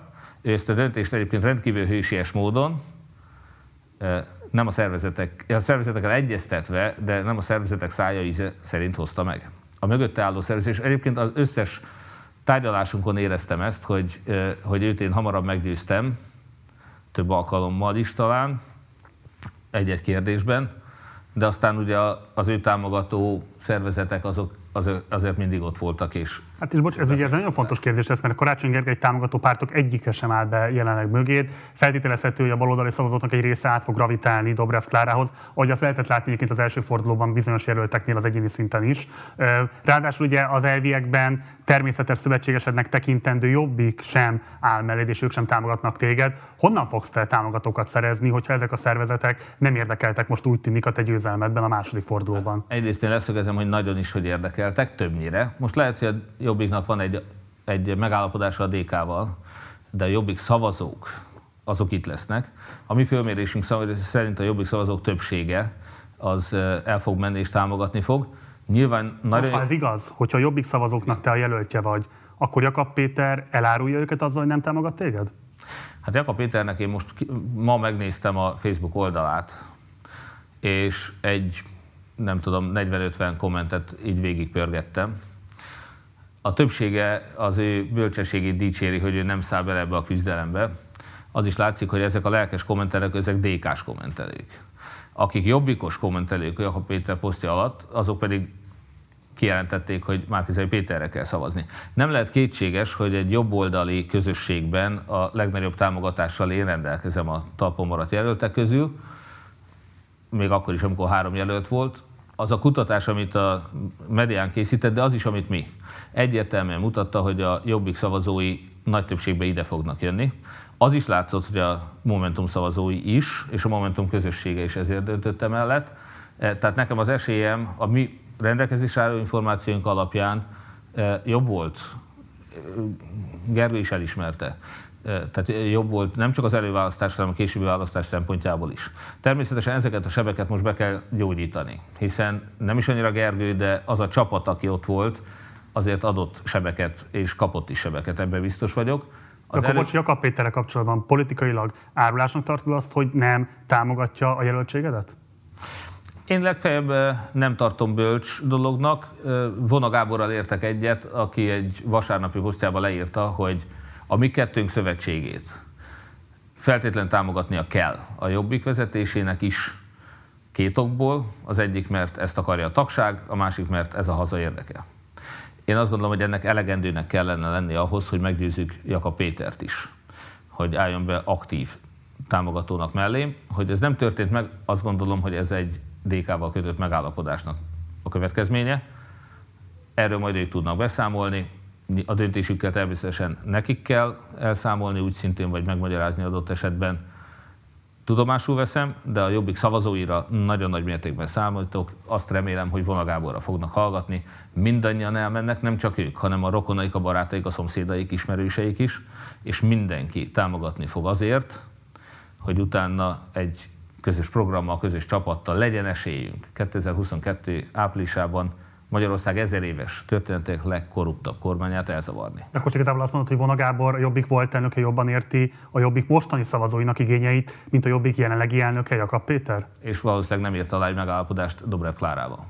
Jó, Hány szavazó kell szerinted ahhoz, hogy a te győzelmed jöjjön ki a második fordulóban? Mekkora részvétellel számolsz? Mi a taktikád Dobrev Klárával szemben? Mi úgy látjuk, hogy 500 ezer szavazó kell. Egyébként azt is elárulom őszintén, hogy a mi kutatásainkból, tehát a Karácsony Gergely és általam is ismert kutatásokból, amiből sokat ők készítettek, néhányat mi, és valami teljesen publikus, mint a HVG-nek a felmérései, mi azt látjuk, hogy Dobrev Klárának pillanatnyilag előnye van. Független attól, hogy kilép vissza kinek, az én szavazóimnak a nagy részére azt mértük, hogy mondjuk egy jó részére inkább azt mondom, hogy a Karácsony Gergely mögé beállítható, hogy másik része meg otthon maradt volna, még az én szavazóimnak is egy hatoda körülbelül Dobrev Klárára szavazott volna Karácsony Gergely helyett. A Gergely esetében ez több mint egy harmad, aki a Dobrev Klára szavazott volna, és kb. 60 százalék jött volna hozzánk, a mi fölmérésünk szerint. És aztán majd meglátjuk, hogy ez hogy lesz természetesen. A jobbik szavazóinak nagy részére számíthatunk, a többi inkább otthon maradt volna, de a jobbik szavazóinak nagyon kis része az, aki a Dobrev Klárára szavazott volna, de van egy két számjegyű része azért van és a Momentum szavazóinak a nagyon nagy részére úgy szintén számítunk, és azok a bizonytalanok, akik valójában majd el fogják dönteni a 2022 áprilisi választást, ők tudják megfordítani. Ők tudják leginkább befolyásolni ezt a versenyt, mint ahogy ők fogják eldönteni Orbán Viktor sorsát is. Most azért egyelőre még előválasztás van, és itt most szükséged van baloldali szavazókra, egyébként majd nyilván a Mindenhol, tehát azt meg kell érteni, hogy mi együtt tudjuk, csak jobb és bal, csak együtt tudja leváltani Orbán Viktort. És már most az előválasztáson is az látszott, hogy bár a szavazatok eh, erősen megosztottak, hiszen eh, hogyha Karácsony Gergelynél nem tétlezzük, tehát hogy őt csak a baloldalhoz soroljuk, és mi tudjuk, hogy nagyon sok momentumos szavazó is azért Karácsony Gergelyre szavazott az első fordulóban, sőt olyanok is, akik engem támogattak, de nem gondoltak esélyesnek. De hogyha ezt nézzük, akkor is körülbelül harmad-harmad volt, tehát hogy a, egy 37%-kal mondhatnám, hogy az engem, a Momentumot és a Jobbikot támogató szavazatok 37%-kal a harmadból a legnagyobb szeretet képviselték, ugye 34%-kal volt ott Dobrev és hát 27%-a a Karácsony Gergely, tehát gyakorlatilag ez, ezek az arányok azt mutatják, hogy mi nekünk csak együtt lehet esélyünk. Világos. Azt mondtad, hogy te szociáldemokrata programot is képviselnél, hogy valamilyen módon a karácsony által képviseltek is jelen legyenek majd azon a palettán, amivel te fölállsz miniszterelnök jelöltként. Ez pontosan mit jelent? Ezt akartam mondani, ez nyilvánvalóan nem lenne hiteles, ha én azt mondanám, hogy én egy szociáldemokrata programot képviselek. Nem. Amit a Karácsony Gergely mondott, az az, hogy a közös program, amit az ellenzéki hat párt elfogadott, és aminek a végrehajtására most miniszterelnök jelöltet, később miniszterelnököt keresünk, annak a jelentős része az egy szociáldemokrata program, egy zöld program, és van egy persze egy, egy eh, elszámoltatás és egyéb jellege is. Tehát én azt gondolom, hogy ebben a programban ebben valóban vannak abszolút eh, baloldali elemek, és nagyon sok zöld elem is van benne. Ezeket... Nézzük meg néhány konkrét pontot, mert szerintem ez nagyon fontos. Például az egykulcsos személyvédelemadó kapcsán milyen álláspontot képviselsz? Te, ez nagyon érdekes, de lehet, hogy pont neked is elmondtam, hogy a progresszív jövedelmadót én abszolút nem ellenzem. Tehát nem, egészen még a Fidesz itt egy egykulcsos be nem vezetett, és abból egyébként nekem rendkívül, tehát érdekes módon, amikor a Fidesz az adórendszert megváltoztatta, akkor én hét gyermekes vállalati vezető háttérrel többet profitáltam az egykulcsos sátételből, mint a hét gyerek utáni kedvezményből.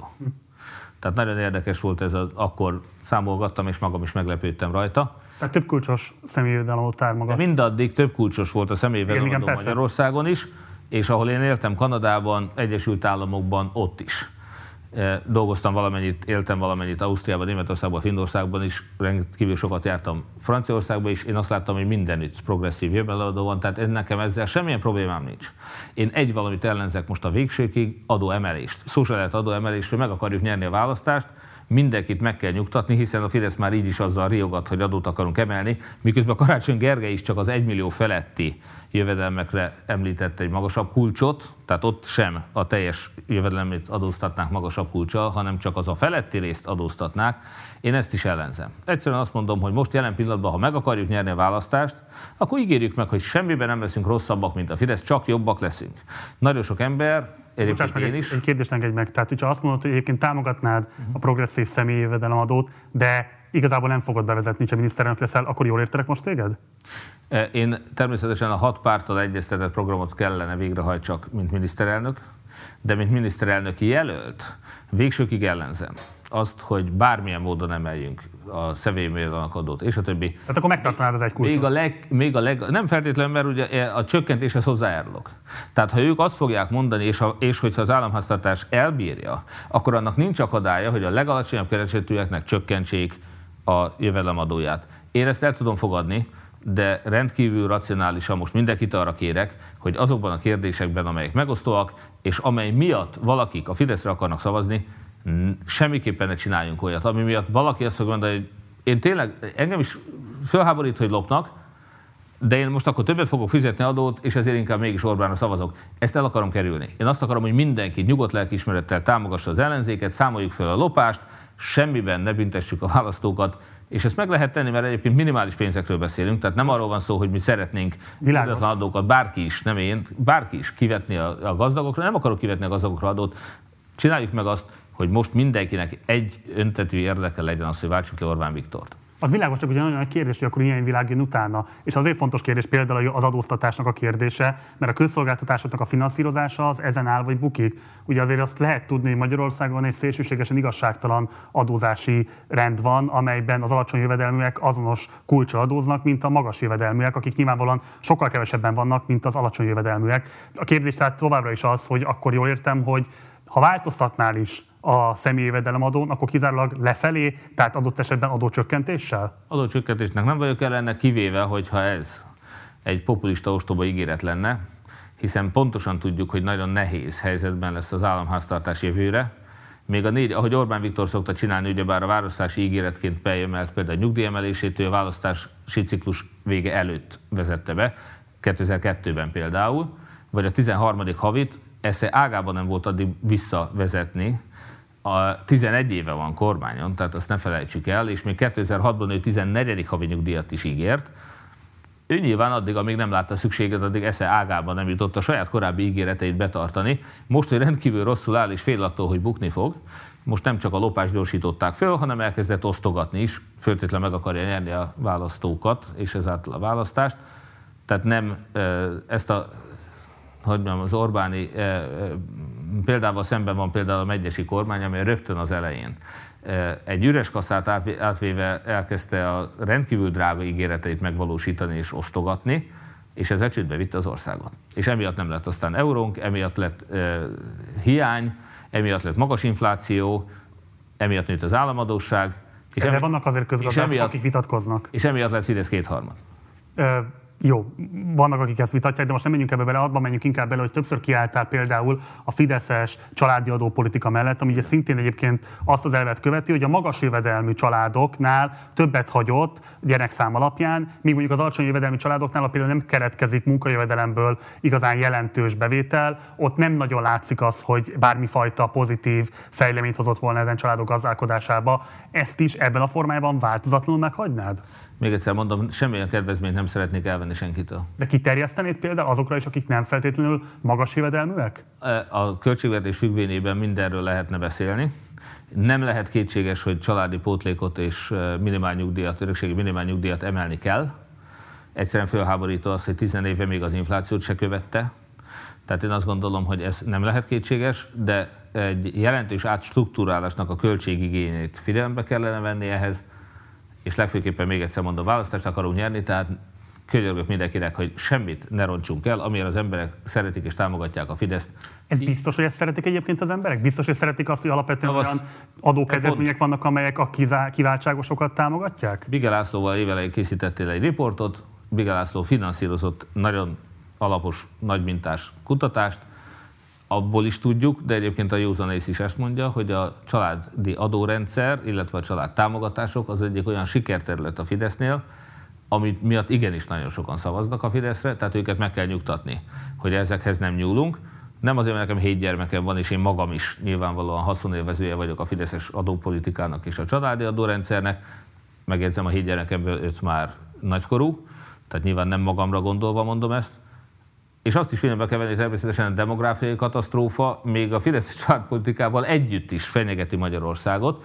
Tehát nekünk persze azzal együtt, hogy sokkal többet kell tenni a Fidesznél azért, hogy ez a katasztrófát ezt el tudjuk hárítani, de ebben az irányban továbbra is nagyon komoly lépéseket kell tennünk. Ugye azt mondtad, hogy a családi támogatások és sikerágazat, ez az némileg cáfolja az, hogy tizen éve nem növekedett például a családi pótléknak az összege. Ebben sem differenciálnál miniszterelnökként? Összességében tudom, hogy a családi pótlék nem növekedett, és nem a posztom most megvédeni, mert nagyon jót el tudnánk mi ezen vitatkozni, szoktunk is, ugyebár. Rendkívül élvezetes vitáink szoktak lenni. Tehát nem arról van szó, arról van szó, hogy a családoknál lévő pénz mennyit emelkedett tizen év alatt, és akkor azt fogjuk látni, hogy igenis emelkedett. Hogy a családok valóban jobban élnek és boldogabbak most, vagy én mondhatnám neked, hogy az se volt igazságos, valljuk be, hogy én egy eh, hét gyermeket nevelő édesapa eh, tizen évvel ezelőtt ugyanannyi adót fizettem, mint egy nulla gyerekkel rendelkező kollégám. Tehát én azt se tartom azért igazságosnak, és erre nagyon jó példák vannak nyugaton is egyébként az adórendszerre, eh, családi pótlékra, adókedvezményekre. Tehát igenis a gyermekvállalást azt támogatni kell. Ha ezt valaki nem érti, nem hiszem, hogy van olyan, aki nem érti meg. Az világos, csak ugye a Fidesznek az a politikája, hogy támogatja a gyermekvállalást a tehetősek esetében. Nem, a Fidesznek az a politikája, hogy mindenképpen támogatja, minden munkavállalónál már eleve támogatja, van egy családi pótlék, amit nem emeltek, és ez nagyon sajnálatos. Tehát nem arról van szó, hogy ő támogatja a gyerekvállalást. Vannak igazságtalan dolgok, természetesen, ez nem is kell kérdés. Tudjuk, hogy te is elmondtad, én is egyetértek, aránytalanul nagy része a családtámogatásoknak a középosztályhoz megy. A felső középosztály az az a probléma alapvetően. A felső vagy középosztály az attól függ, mit nevezünk középosztálynak, rendben van. Tehát nem kérdéses, hogy például a hétszemélyes autók vásárlásának a kedvezménye, az nem a szegényeknek szólt. És még mondhatnék nagyon sok mindent. Nem az egyetlen példa, nem fogsz meglepődni, a könyvtárak föltartása egy kult, vagy kultúrházak művelődés fenntartása, az a felső-felső-felső középosztályt vagy a felső osztály támogatja a szegények adójából. Ez a világon mindenütt így van, nem csak Magyarországon. Tehát ez egyáltalán nem, most mondom, a családtámogatás az egyik, de akkor nézzük a könyvtárakat, nézzük a művelődésházakat, azon nem háborodsz fel? Alkotmányozás kérdése, alkotmányozás feles többség birtokában? Nem kell alkotmányozni, igen, tehát mindenképpen alkotmányozni pont. Akkor is a feles többséged van. Igen, és nagyon remélem, hogy a Fidesz partner lenne ebben.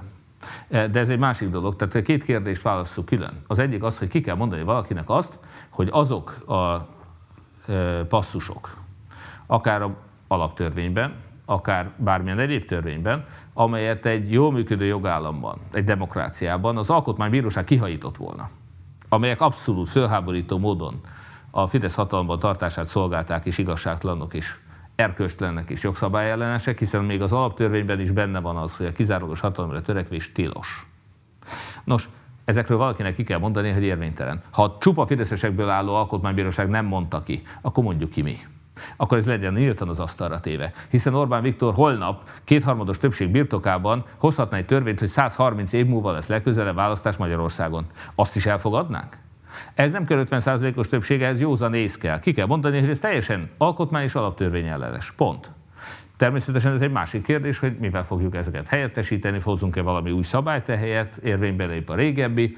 Úgyhogy erre a mostani megállapodásunk szerint Karácsony Gergelyel nem csak azon gondolkoztunk, nem csak arról hoztunk döntést, hogy milyen felállással tudunk nagyobb eséllyel Orbán Viktornak kihívót állítani, hanem többek között megállapodtunk abban, hogy egy közögi tanácsot kell, egy közögi tanácsadó testületet kell felállítani, tekintélyes alkotmányjogászokból, aki ezekre a problémákra megoldást találnak. Engem személy szerint rendkívül zavar az, hogy Magyarországon azok, akik azt mondják, hogy majd szépen lassan alkotmányozunk, és majd fél év múlva, vagy egy év múlva, vagy ki tudja hány év múlva lesz egy új alkotmányunk, meg majd megvárjuk, amíg kétharmados többség lesz, és akkor bocsánat, 51%-os többséggel mi elfogadjuk legitimnek azt a médiatanácsot, amely kizárólagos fideszes tagokból állva elvette a frekvenciát a klubrádiótól, és a rajta soha nem is fogjuk tudni visszaadni. Akkor, hogyha a, már most nem mondjuk ki azt, hogy ez elfogadhatatlan. Hogy elfogadhatatlan, hogy egy olyan Polt Pétert betonoztak be a hatalmába kilenc évre, a teljes következő ciklus négy évére aki nem az elszámoltatáson, nem a bűn, még az ellenzéki bűnözőket se számoltatja el, aki mentegeti és fölmenti a bűnözőket, aki leállítja azokat a nyomozásokat, aki éppenséggel az Európai Unió csalás elleni hivatal indítana a miniszterelnök úr veje ellen. Tehát én azt gondolom, hogy ha mi elfogadjuk azt, hogy Paul Peter a hatalmában lehet akár meddig, akkor nem tettünk meg mindent a jogállamért, Nekünk nem a jog, ez nem a jogállam megsértés, ez a jogállam helyreállítása. Ugyanígy a médiatanács. Tehát, hogyha mi elfogadnánk azt, hogy a médiatanács egy percig is legitim, ha nem zavarjuk szét őket azonnal, akkor elfogadjuk, hogy Magyarországon nem lesz sajtószabadság. Tehát ezek elfogadhatatlanak egy demokrata jogállampárti ember számára. Ezek a döntések, amikor meghozták őket is alkotmány és alaptörvény ellenesek voltak, ezt soha nem fogadhatja el senki alkotmányosnak és alaptörvényszerűnek. Ezt értem ezt az értékítéletedet, csak kérdezem azt, hogy mennyiben fog egyébként elviselhető vagy jobb állapotokat eredményezni egy olyan döntés, amikor te majd úgy fogsz alkotmányos szabályokat hozni, törvényeket hozni, hogy nem. nincs meg hozzá az nem. a többséged, nem. ami szükségeltetne hozzá ne haragudj. Tehát azt szögezzük le. Nem arról beszélünk, hogy hozunk ilyen szabályt többség nélkül, hanem arról beszélünk, hogy kimerjük mondani, hogy a király mesztelen, kimerjük mondani, hogy ezek a szabályok alkotmányellenesek voltak mindig is, soha nem is voltak érvényesek. Ez nem azt jelenti, hogy én hozni akarok, nem, nem akarom én felülírni, én csak látom, hogy ez teljesen érvénytelen. Ez kuka, nincs. Tehát nem, ilyen törvényt nem lehet hozni. Ha most 130 év múlva lesz a következő választás, mert egy ilyen törvényt hoznak, azt mi egy percig is elfogadjuk legitimnek. Azt gondoljuk azt, hogy ahhoz majd kétharmad kell, hogy ezt fölülírjuk? És mi van, ha kétharmadot 9 tizedre módosítják, mi lesz, ha fogják kétharmaddal? Megtették azt, hogy Orbán Viktor személyesen. Ez lesz benne mostantól kezdve az alaptörvénybe. Orbán Viktor személyesen dönti, mikor lesz választás, hogy hány tizeddel, meg hány századdal lehet fölülírni egy alkotmányt, hogy ő kit nevez ki, király lesz. Tehát nem, azért megálljon a menet. Okay. Ami alkotmány ellenes, az alkotmány ellenes, ami alaptörvényes, az alaptörvényes. Ezt ki kell mondani. Nem, Világos. ez nem hogy kell fogod elérni azt, hogy ennek a kimondása ne szítson polgárháborús indulatokat ebben az országban. Ezt már kimondtuk. Van polgárháború? Mi nem vagy hatalmon, de hogyha hatalmon hát lesz. Ez semmi különbség. Ez attól még érvénytelen. Függetlenül, hogy ki van hatalmon. Ez érvénytelen. Polt Péternek a kinevezése is érvénytelen. A gondolat is érvénytelen, hogy egy olyan legfőbb ügyészünk van, aki a tolvajokat támogatja és nem elszámoltatja. Oké. Okay.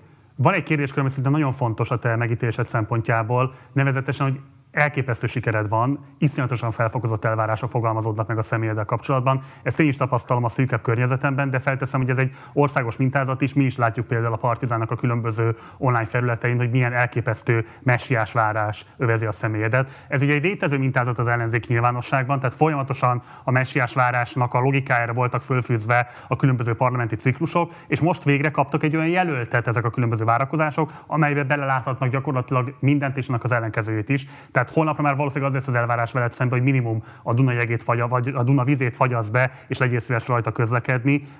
Ez egy nagyon kétérű dolog, mert sokáig ez emelheti a te kampányodat, de előbb vagy utóbb ezeknek az elvárásoknak el kell kezdeni megfelelni, és ennyi elvárásnak ilyen felfogozottsággal nem lehet megfelelni. Hogyan fogod kezelni ezt a hangulatot? Hát először is bontsuk ketté. Én azt gondolom, hogy azt a szerepet valakinek valóban el kell vállalni, hogy ezt a diktatúrát lebontja. És hogy erre a pártok eddig 10 éve keresztül alkalmatlanok voltak, ezt láttuk. Az, hogy sikerült ezeket a pártokat rávenni, hogy például előválasztás legyen, hogy összefogás legyen, hogy egy-egy elleni küzdelembe induljanak, ez egy fantasztikus siker.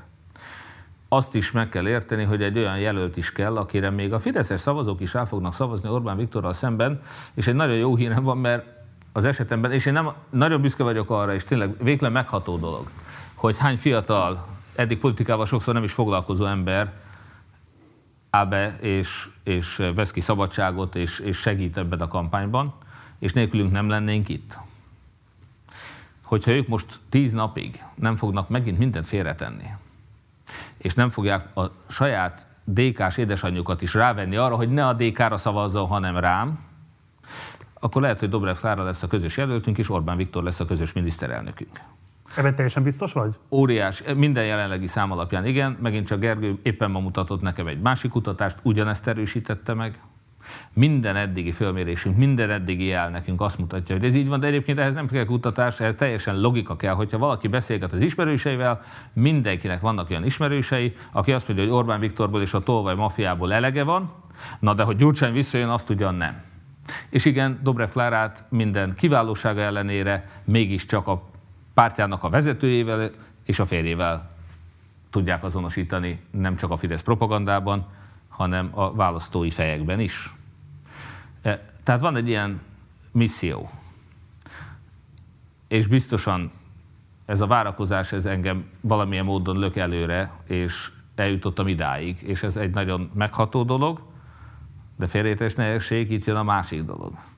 Hogy ha eddig engem nem támadtak is, én úgy éreztem mindig, hogy támadtak természetesen, három és fél éve politizálok, soha nem voltam a Fidesz kedvence, soha nem tartózkodtam a kritikától az ellenzéki pártokkal szemben sem, hogyha éppen ők tartották hatalomban a Fideszt, de a korrupcióval szemben semmelyik oldalon, én mindig a saját elveimet, értékeimet, hitemet követve nyilvánultam meg, de eddig a Fidesz érdeke az volt, hogy hallgasson rólam.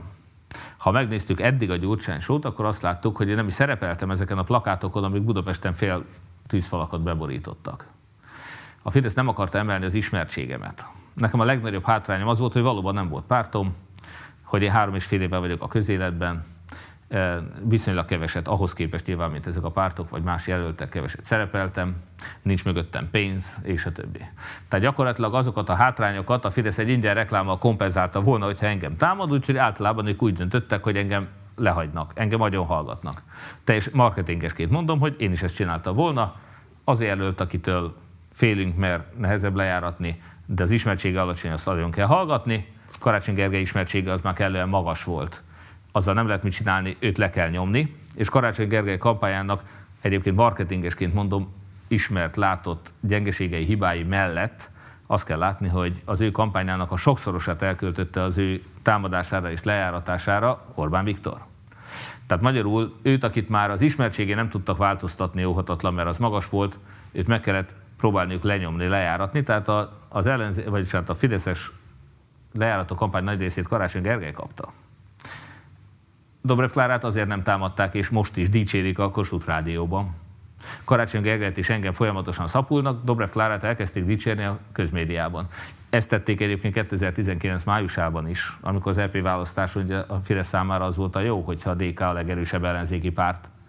Mi még azt is föl, hát vannak ilyen plegykák, én ennek nagyon nagy számát nem láttam ugyan, de hogy a szavazatok, a szavazók buszosztatása, amit vidéken a szavazatszámlálók láttak a szavazók buszosztatása mögött lehet, hogy nem is a DK volt, hanem maga a Fidesz. Bocsás, most azt mondtad, hogy buszoztatták a szavazókat az első forduló alatt? Igen, volt erre példa. Nem óriás, vidéken természetesen. Tehát ahova sátrakhoz el kellett vinni a szavazókat. Azt mondta, hogy ezeket mind a DK érdekében tették, ezt mivel tudod bizonyítani? Hát ezek DK szavazók voltak, nyilvánvalóan többnyire ezt megint csak a vidéki szavazatszámlálók mondják, akik ott voltak a a sátrakban. Ilyesmiről nem hallottam még, csak azért kérdezem. Most nem akarom azt a budapesti polgármestert megnevezni, aki hatházi Ákosnak elmondta, hogy az ő információ szerint a mögött éppenséggel a Fidesz volt. Hatházi Ákos egy 1 millió forintos össz nyomravezetői díjat is fölajánl azoknak, akik leleplezik az éppenséggel Fidesz érdekből végzett szavazatvásárlást. Tehát ha valaki most ezt be tudja bizonyítani, hogy volt ilyen, vagy éppenséggel a következő tíz napban lesz ilyen, azok akár egy millió forintot is kaphatnak ezért a lelepezésért, hatházi Ákostól. Tehát én ezt egy fontos, a választási csalást előzzük meg. De most nem ezt hoztam fel, én csak azt mondom ezzel, hogy természetes, hogy Dobrev Klárát nem akarja lejáratni a Fidesz, mert ráér majd akkor, hogyha ő lesz a közös jelölt, őt a legkönnyebb gyurcsányal összemosni, ez nem is kérdéses. De most azt gondolod, hogy a Fidesz kifejezetten mozgósítani fogja a saját bázisát, hogy mennyire is szavazzon Dobrev Klárára? Én ettől félek, igen. Oké. Okay. Van egy nagyon fontos kérdés még. És am... bocsánat, én azt gondolom, hogy csak a nagyon magas részvétel garantálja azt, hogy ezen változtatni tudunk. Igen, ezt nem is mondtad már. És ma még a fideszeseknek, bocsánat, tehát a fideszeseknek is úgy gondolom meggyőződéssel, hogy érdekel, hogy leváltsuk Orbán Viktor, de még a DK-soknak is az az érdeke, hogy ne Dobrev Klárára szavazzanak, mert akkor egyébként a DK-s képviselők is legfeljebb ellenzéki képviselők lesznek, vagy be se jutnak, míg az én jelöltségemmel sokkal többen fognak bejutni, Világos. és valóban ők lehetnek a legnagyobb kormánypárti frakció. Világos. Um, amiről szeretnék még kérdezni, hogy van egy ilyen régiós jelenség, Szlovákiában Matovics, Bazescu Romániában, hogy vannak jelöltek, akik nagyon éles antikorrupciós programmal jutnak pozícióba, viszont ennek a bizonyos értelemben szűkre szabadsága miatt nem képesek aztán a hatalommal igazából élni, és igen hamar kimegy mögülük a koalíció, megbuknak a pozíciójukban. Egy ilyen veszélyt lehet látni nálad is. Hogyan fogod elkerülni azt, hogy ez ne égjen rád, ha adott esetben megnyered az előválasztást és megnyered a rendes választást is? Hogyan fogod elkerülni, hogy ne ebbe a mintázatba tagozódj be magyar példáként? Mm. Hát ez őszintén szóval nincs erre egy kész stratégiám. Mint minden feladatot eddig, ahova kerültem egy-egy új munkahelyen is, van egy betonulási időszak, az ember elsajátítja ezeket menet közben. Polgármesterként három és fél éve vagyok polgármester, ezt a szakmát is meg kellett tanulni. Tehát nem kérdéses, hogy ez egy új szakma lesz, egy új feladat lesz, amit nekem meg kell tanulni. Az előző gondolatmenetet azonban nem fejeztem be. Azt szerettem volna hangsúlyozni, hogy ha még valaki nem tudta volna, hogy én tömeggyilkos vagyok, és soros bérenc, és migráns betelepítő, cigányölelgető, és nem is tudom még mi mindent tudok mondani, bűnöző, hazug gazember, most a következő napokban meg fogja tudni. Most meg fogjuk látni, hogy még a Fidesz által néha kontrollált ellenzéki média is engem fog támadni. Most iszonyatos támadásnak leszek kitéve, ezt Karácsony Gergely is tudja pontosan, amikor kettőnk közül kiválasztottuk, hogy kivel van nagyobb esély Orbán Viktor legyőzésére, és ebben a előválasztási menetben Dobrev Klára leelőzésére, akkor tudtuk, hogy arról beszélgettünk, hogy kit küldünk a vágóhídra. Tehát én látom már is, Természetesen egy Gyurcsány showba hirtelen bekerültem én is, egészen nevetséges módon, de ugyanez lesz. Tehát a következő időszakban még az ellenzéki médiai része is engem fog támadni, mindenféle lejárató anyagok fognak megjelenni, befolyásos, közismert szereplőket fognak rávenni arra, hogy engem gyalázzanak és kritizáljanak, baloldali embereket, hogy azért hát Ez az ellenzéki miniszterelnök jelöltek sorsa Magyarország, úgyhogy ezt nyilvánvallanod kell. Orbán Viktor ellenfeleinek a sorsa ez. Viszont a kérdésem ez annyiban még szeretnék ragaszkodni, hogy szerintem ez egy fontos kérdés, hogy egy éles, antikorrupciós és antiorbánista programmal nyerni, az ad-e kellő alapot ahhoz, hogy utána ténylegesen kormányzó képességét is tudj mutatni, és alternatívát ahhoz képest, amiben akkora már 12 éve élünk. Erre csak annyit tudok mondani, hogy Hódműző-vásárhelyen, amikor polgármesteré választottak, akkor egy kétharmados Fidesz többség volt. Senki nem mondja nekem azt, hogy kétharmados Fideszes közgyűléssel könnyebb volt várost vezetni, mint egy hatpárti ellenzéki koalícióval kormányozni. Jó, ha megnyered az előválasztást, elégséges lesz annyit mondanod, hogy anti-Orbánista vagy és antikorrupciós vagy? Nem. Én nem gondolom, bár a leelszámoltatást és azt, hogy Magyarországon helyreállítjuk a jogállamot. Fékeket és ellensúlyokat építünk be az alkotmányba. Nem leszünk többé következmények nélkül ország, mert lesz elszámoltatás az, hogy az ostobaságokkal szemben, amikor azért itt ebben az országban látjuk, hogy nagyon sok esetben csak a lopás számított. Válogatott ostobaságokat megcsináltak csak azért, mert lopni lehetett belőle. Én azt gondolom, hogy ezeket például simán fel lehet számolni. A sajtószabadságot megteremtjük valóban felszabadítjuk az országot. A digitális rádiózást engedélyezzük. Tehát egy csomó olyan lépés van, az oktatásban tableteket és, és laptopokat fogunk használni, digitális tananyag lesz. Csökkentjük az adminisztrációt. Legalább olyan szintre föl kell hozni a, az elközigazgatást, mint ahogy egy bank van, egy online bank. Tessék megnézni, ott mit lehet elintézni, meg mit lehet az államigazgatásba elintézni online. Tehát én azt gondolom, hogy rengeteg olyan lépés van, amit egyébként 51%-kal Fidesz ellenszélbe is meg lehet csinálni. Záró kérdéskör. Mi fog következni az elmúlt egy, következendő egy hétben? Pontosan milyen kampányra számítasz, és pontosan mit fogsz tenni azért, hogy meggyőzd a választókat, hogy inkább téged részesítsenek előnybe, és ne Dobrev Klárát? Én nyilvánvalóan nem szeretném Dobrev Klárát támadni. nagyon sok mindennel nem értek egyet. E, én is félek attól, hogy a DK esetleg ugyanazt a hibát elkövetné, mint 2010 előtt elkövették, amikor éppenséggel Gyurcsány Ferenc személyesen tartotta hatalomban Polt Pétert ő miatta maradhatott a legfőbb ügyészségen.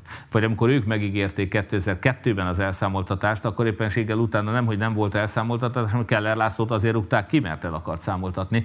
Tehát nyilván nem mindennel értek egyet. De Dobrev Klára személye rendkívüli tiszteletet érdemel, női politikusként a legsikeresebb, én azt gondolom, hogy a legsikeresebb női politikus Magyarországon, sokunk számára bebizonyította, hogy a magyar társadalom nem előítéletes hogy eh, ő volt a legsikeresebb politikus az előválasztás első fordulójában. Tehát én azt gondolom, hogy nem Dobrev Klára személyéről szól. Egyszerűen arról van szó, hogy most a választóknak, a dk szavazóknak is azt kell eldöntenie, hogy milyen esélyünk van Dobrev Klára vezetésével leváltani Orbán Viktort, és milyen esélyünk van egy olyan jelöltel, aki integrálni tud, aki integrálni tudja a teljes ellenzéket, aki hiteles lesz és támogatást tud kapni, nem csak a jobboldali ellenzékiektől, hanem a bizonytalanoktól, sőt az eddig Fidesz szavazóktól is.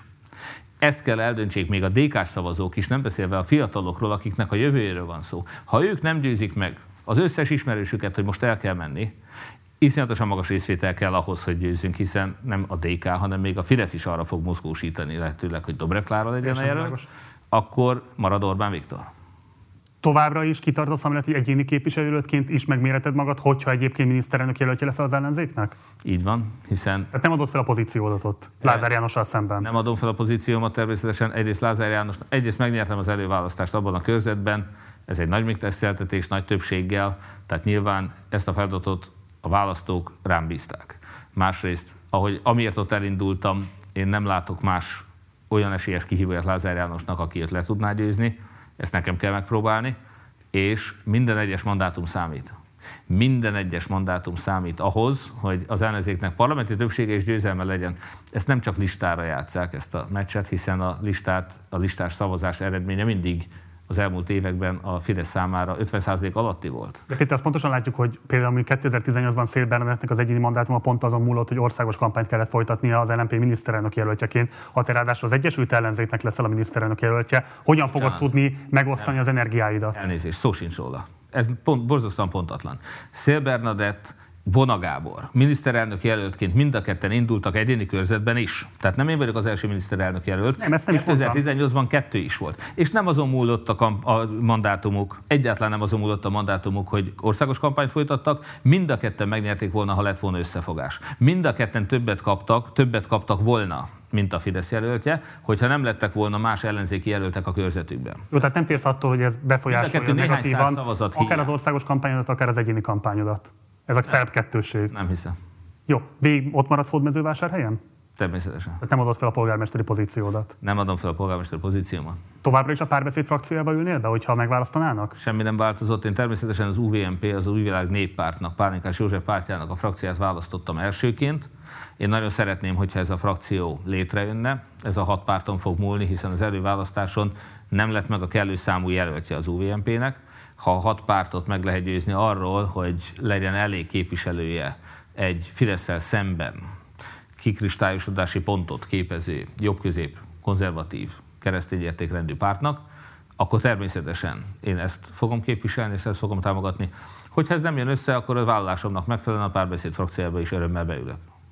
Péter, nagyon szépen köszönöm, hogy ilyen gyors jelleggel a rendelkezésünkre állt, és a nézőket segítetted a tájékozódásban. Hol lehet legközelebb találkozni veled? Ezt még mondd el nekik. Az egész országban is arra szeretnénk mindenkit kérni, hogy föltétlenül jöjjenek el az előválasztásra, hadd kampányolják egy kicsit. Csak az önök, csak a ti segítségetekkel lehet ezt a kampányt megnyerni és ezzel Orbán Viktort leváltani 2022-ben. Mindenkinek ott kell lenni. Közé fogjuk tenni a kampány helyszíneinket és időpontainkat. Elsőként Budapesten vasárnap délután három órára fogunk szervezni egy nagy gyűlést. Kérem, hogy gyertek el és támogassatok. Köszönöm. Márkizai Péter, köszönöm szépen, hogy itt voltál és a rendelkezésünkre álltál. Nektek pedig köszönöm szépen a figyelmeteket. Ez volt az interjúnk, elsőként páros interjúnk Karácsony Gergely, illetve Márkizai Péterrel, utána pedig Márkizai Péterrel folytattam kitárgyalandó azt, hogy pontosan milyen politikai programmal vág neki az ellenzéki előválasztás második fordulójának, hogy mit várhatnak tőle a szavazók, mire kéri igazából a támogatásukat, illetve hogy amennyiben győz majd ezen a választáson, milyen esélyekkel vághat neki a kampánynak, illetve magának esetlegesen a miniszterelnökségnek, hogyha 22-ben úgy döntenek a választók, hogy az ő általa vezetett, esetlegesen vezetett listának szavaznak bizalmat. Ha esetleg később csatlakoztál volna be magába ebbe a műsor folyamba, akkor érdemes visszapörgetni és visszanézni a beszélgetés korábbi szakaszait is. A hétvégén fog érkezni majd valamikor Bödöcs Tiborral készített interjúnk is, nagyon sokan várjátok, és pontosan tudjuk, hogy tűkön ültök. Ígérem, ezen a hétvégén fog érkezni a Bödöccsel készített interjúnk. Vasárnap pedig indul egy új hírelemző háttérműsorunk, egy hét összegző műsorunk, Spartacus címmel, tehát érdemes lesz majd azt is vasárnap este követni élőben itt a Partizánon. Kérlek szépen iratkozzatok fel a csatornára, ha még nem tettétek volna meg, illetve a lehetőségekben áll, akkor fizessetek elő a Partizánra a Patreon felületünkön keresztül.